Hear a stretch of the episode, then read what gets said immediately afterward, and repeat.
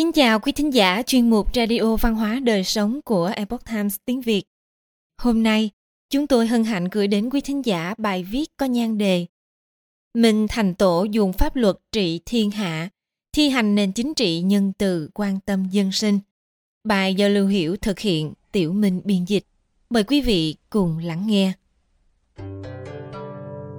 Sau khi lên ngôi, Minh Thành Tổ đã nhiều lần nhấn mạnh phải theo pháp luật để thống trị thiên hạ. Ông cũng thi hành nền chính trị nhân từ quan tâm dân sinh. Điều này đã đặt định cơ sở vững chắc cho thiên hạ của Triều Minh trong suốt 276 năm. Thời kỳ Minh Thái Tổ Chu Nguyên Chương, sau khi tể tướng Hồ Duy Dung bị giết chết vì âm mưu tạo phản, Chu Nguyên Chương đã bãi bỏ cơ quan trung thư tỉnh và chức tể tướng vốn tồn tại qua nhiều triều đại. Muốn lục bộ báo cáo trực tiếp với hoàng đế.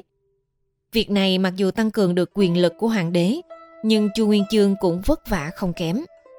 Thời kỳ Vĩnh Lạc, Minh Thành Tổ Chu Đệ thiết lập cơ cấu các cơ quan chính phủ, cơ bản là tiếp tục tuân theo cơ cấu của thời Minh Thái Tổ.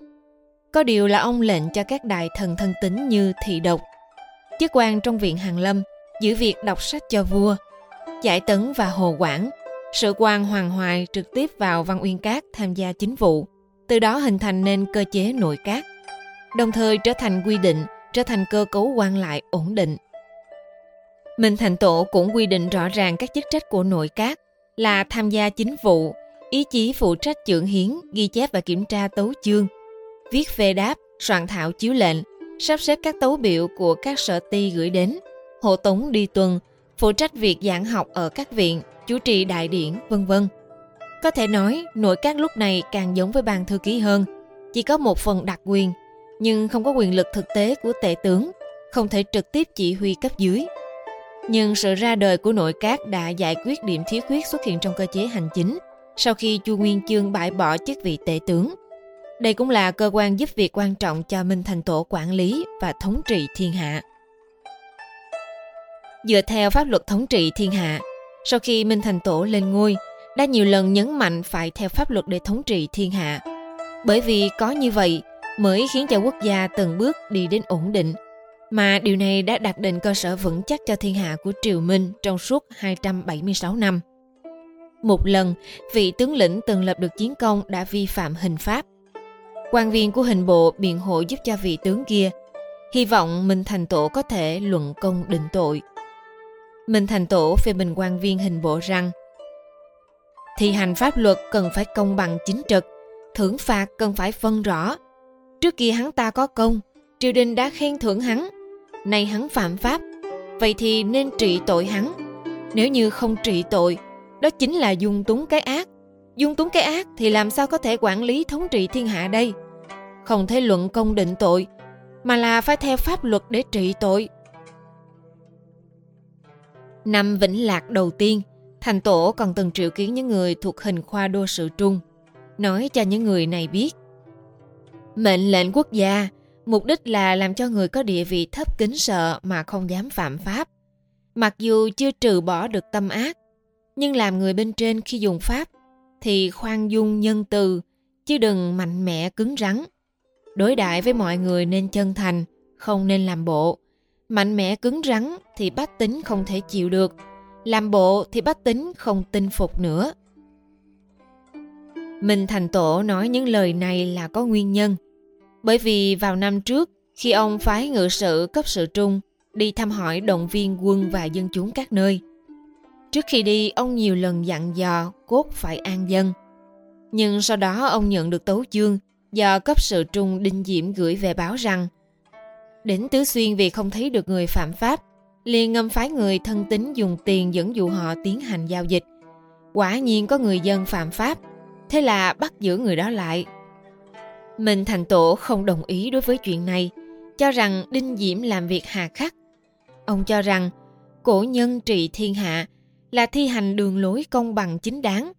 Trước kia đường Thái Tông cũng là lấy vật đưa cho người ta, đợi người này nhận thì tăng thêm tội. Toàn dựa vào ngụy trưng can gián mới không xử phạt. Bởi vậy Minh Thành Tổ thường coi đây là bài học. Đối với Đinh Diễm vì tranh công mà hãm hại oan uổng người lương thiện – Minh Thành Tổ phái người trói Đinh Diễm đem về kinh hỏi tội. đồng thời thả những người dân bị vu hại. Vĩnh Lạc năm thứ sáu, tư pháp thượng tấu có 300 tù phạm sẽ bị hành quyết. Minh Thành Tổ nói với các hạ thần, hơn 300 người, chưa hẳn người người đều đáng giết. Có một người không đáng phải xử quyết, thì người chết đó sẽ bị oan uổng. Các vị phải thẩm tra đối chiếu tỉ mỉ lại cho thật kỹ. Một ngày không xong thì hai ngày, ba ngày, mười ngày cũng không sao. Nhất định phải làm cho trong những người này không có chết oan. Sau khi thẩm tra, quả nhiên có hơn 20 người không đáng bị xử tử. Pháp luật triều Minh xử nặng nhất là tội vu cáo. Năm Vĩnh Lạc thứ nhất quy định, phạm là kẻ vu cáo ba bốn người thì bị phạt đánh 100 gậy, lưu đày đến nơi khác 3 năm. Kẻ vu cáo 5 đến 6 người bị phạt đánh 100 gậy, lưu đày 3.000 dặm.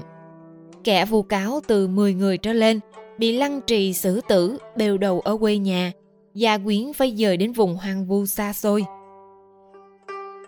Năm Vĩnh Lạc thứ 8, đô ngự sử Trần Anh và tội Long Bình hầu Trương Tính cưỡng chiếm hơn 80 dặm ruộng công ở huyện Lô, cùng với chiếm hơn 70 khoảng ruộng công ở huyện Giang Âm. Minh Thành Tổ nói, Ngày xưa Trung Sơn Vương có một vùng đất Sa Châu, đường nước tưới cho đồng ruộng chạy qua vùng đất này. Người hầu của ông ấy đã từng chiếm giữ đường nước này để mưu lợi. Sau khi Trung Sơn Vương nghe được, liền đem vùng đất Sa Châu trả về cho quan phủ.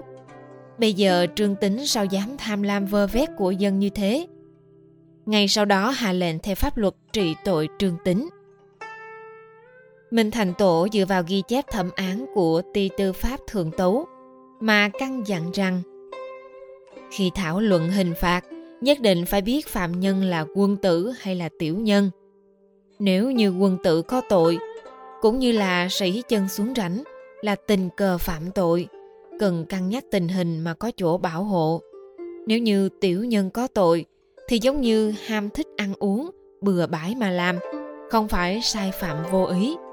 Quân tử lỡ sai phạm mà không khoan thứ, thì không phải đạo lý bảo vệ giúp đỡ cái thiện. Tiểu nhân cố ý phạm pháp mà không trừng phạt là có lỗi dung túng cái ác. Các vị cần nhận định chính tà, cần nhắc cho kỹ càng đúng đắn, không nên vơ đũa cả nắm. Mình thành tổ đối với ngoại thích, họ bên ngoài ước thúc cũng rất nghiêm khắc. Phạm là người ngoại thích nào ghi chuyện phạm pháp đều bị xử tội chết. Năm Vĩnh Lạc thứ 11, Trương Húc là anh trai của vợ thái tử nhưng lại mặc kệ người hầu làm việc gây ảnh hưởng xấu. Sau khi thành tổ biết được, đích thân triệu kiến Trương Húc, nói với Trương Húc rằng Ngươi là thân thích của trẫm, hẳn là phải tuân thủ pháp luật nhất. Hiện giờ ngươi không tuân thủ pháp luật, ta phải tăng tội người thêm một bậc để trừng trị. Những nhà Khai Bình Vương, Vĩnh Thành Hầu, Đức Khanh Hầu, cậy là ngoại thích mà ghi chuyện phạm pháp, đều chịu diệt vong.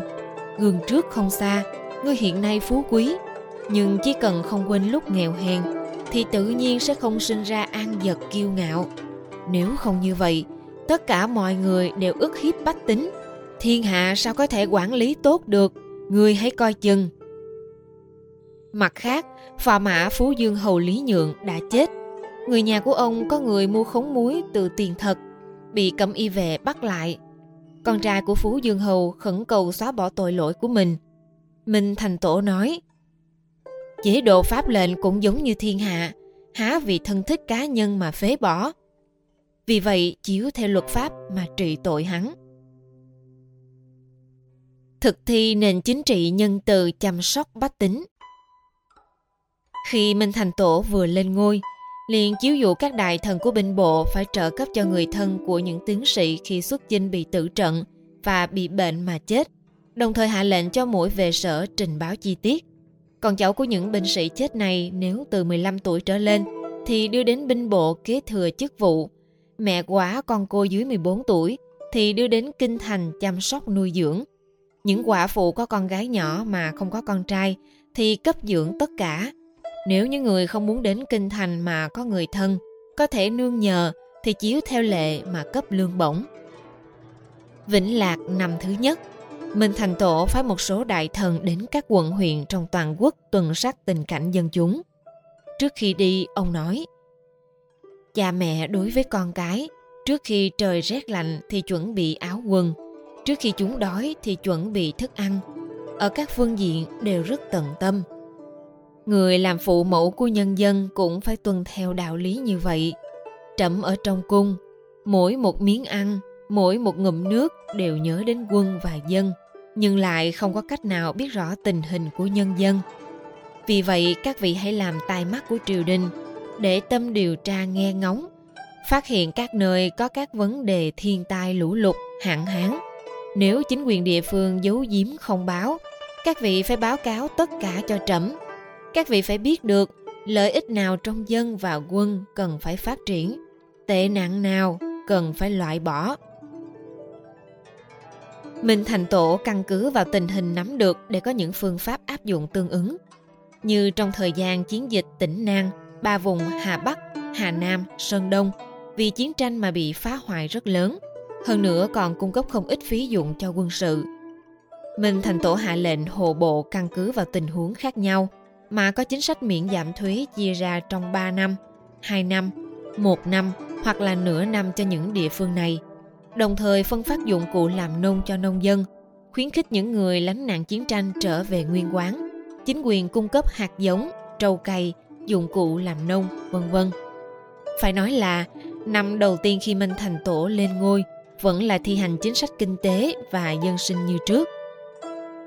Năm Vĩnh Lạc thứ nhất, khi Minh Thành Tổ với các quan lại tùy tùng bàn luận chính sự đã nói rằng Trẫm lên ngôi chưa được bao lâu, thường lo sợ bách tính không được yên ổn.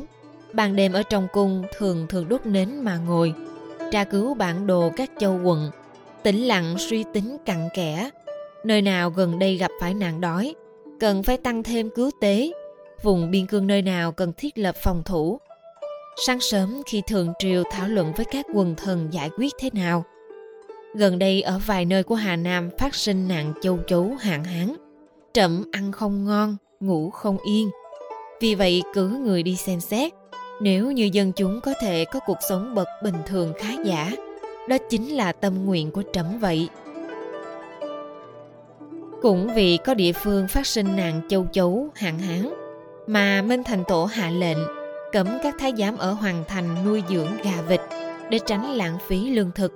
Đồng thời cảnh cáo nếu như phát hiện có người tái phạm thì tuyệt đối không bỏ qua. Còn có một lần, ông nghe nói ngự mã giám vì nuôi dưỡng voi trắng đã yêu cầu hồ bộ cung cấp lương thực.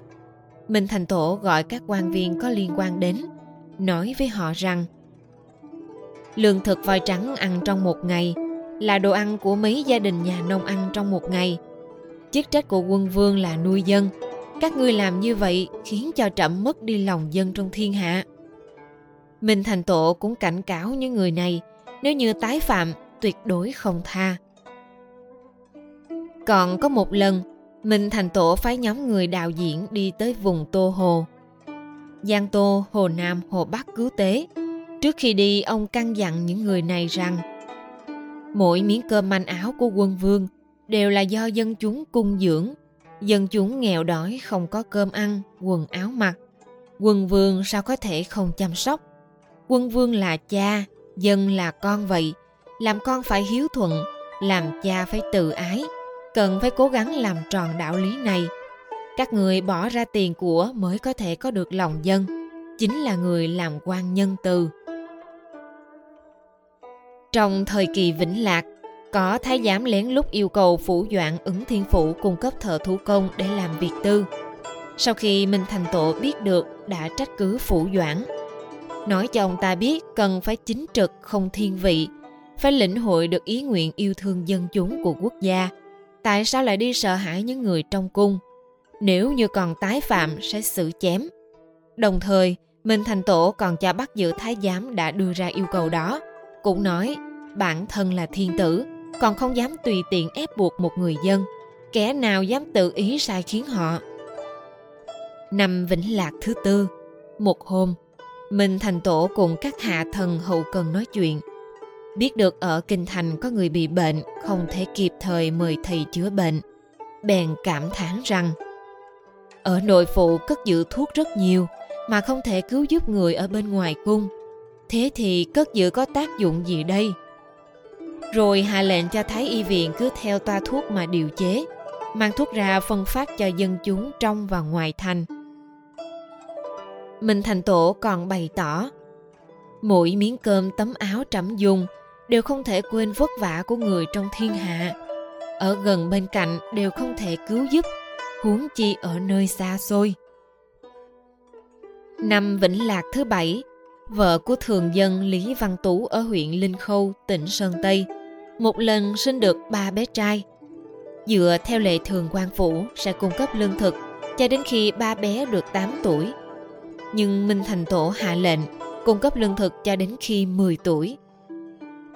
Năm Vĩnh Lạc thứ 8, Minh Thành Tổ nghe nói mỗi năm người dân ở phủ Ôn Châu chuyển phèn chua đến Bắc Kinh đều gặp đường núi ngăn trở, vận chuyển khó khăn. Vì vậy, ông hỏi đại thần của công bộ tác dụng của việc vận chuyển phèn chua. Đại thần bẩm tố là dùng để nhuộm vải. Minh Thành Tổ nói, vì để nhuộm vải bố mà khiến người dân ở xa ngàn dặm cực khổ, có thể hủy bỏ yêu cầu cung cấp hàng năm cho họ. Từ nay trở đi, quy định vải bố không cần phải nhuộm màu. Việc quan tâm đến tình hình dân chúng và thi hành chính sách nhân từ, giống như những việc kể trên, đều xuyên suốt toàn bộ thời kỳ Minh Thành Tổ. Minh Thành Tổ không hổ là một vị đế vương kiệt xuất. Quý thính giả thân mến, chuyên mục Radio Văn hóa Đời Sống của Epoch Times tiếng Việt đến đây là hết. Để đọc các bài viết khác của chúng tôi, quý vị có thể truy cập vào trang web epochtimesviet.com. Cảm ơn quý vị đã lắng nghe, quan tâm và đăng ký kênh. Xin chào tạm biệt và hẹn gặp lại quý vị trong chương trình lần sau. Kính chúc mọi điều bình an và tốt lành đến quý vị cùng người thân.